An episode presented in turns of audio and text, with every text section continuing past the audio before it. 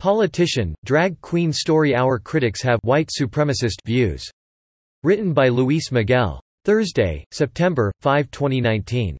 A pro-LGBTQ member of the Chula Vista, California, City Council fired back at protesters of the city library's Drag Queen Story Hour, accusing opponents of the program of holding white supremacist beliefs. Councilman Steve Padilla took to Facebook to throw his support behind the group of men in drag reading storybooks to young children, one of many such events being held in public libraries around the country.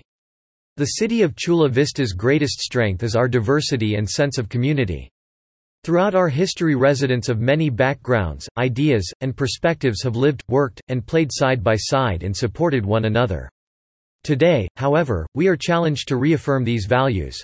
I am disappointed that some voices both from inside and outside our community have chosen to use the upcoming Drag Queen Storytime as an opportunity to perpetuate long discredited false and discriminatory narratives targeting the LGBTQ community in the name of protecting children.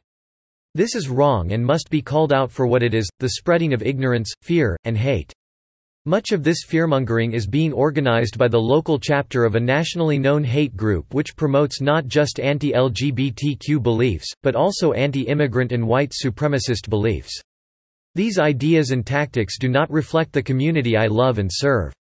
Padilla went on to describe Drag Queen Story Hour as designed to foster a love of reading, and most importantly of all, to model the importance of diversity in learning, love, and civility. Mass Resistance, the Massachusetts based conservative group that organized the rally opposing the upcoming event, describes itself as a pro family activist organization, although characterized by Councilman Padilla as white supremacist. Mass Resistance's focus is on social issues, primarily opposing abortion, same-sex marriage, and the transgender agenda. The group gained some notoriety for its regular criticism of former Massachusetts Governor Mitt Romney, going back to his support for abortion and homosexual domestic partnerships during his unsuccessful bid for U.S. Senate in 1994.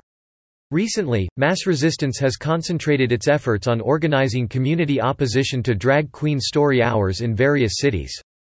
In March, the Houston chapter of Mass Resistance exposed a drag queen, who had been reading to children at the city's Freed Montrose Public Library, as a registered sex offender. Alberto Garza, who went by the name Tatiana Malanina when participating in Drag Queen Story Hour, was convicted in 2008 for sexually assaulting an eight-year-old boy. Similarly, Multnomah County Library in Portland, Oregon, faced backlash for discreetly removing photos from its social media account of a drag queen story hour in which small children were lying on top of the drag queens and fondling their false breasts. A pro-LGBTQ counter-protester at the mass resistance organized rally defended the drag queen reading events as a way of promoting inclusiveness and acceptance, love and diversity, but Dylan Pontiff, a drag queen who goes by the name Santa Pilar Andrews, said that the purpose of his readings, which involve children as young as three, is the grooming of the next generation. I'm here to let you know that this event is something that's going to be very beautiful and for the children and the people that support it are going to realize that this is going to be the grooming of the next generation generation, Pontiff told the Lafayette City Parish Council. We are trying to groom the next generation to not see the way that they just did. The Chula Vista event, scheduled for September 10, has drawn concern from residents. Amada Hazar, a local pastor and father of four, told NBC7 First and foremost, it's the sexual innuendo that has to do with it. The left-wing American Library Association has expressed support for drag queen story hour events that have received pushback from communities.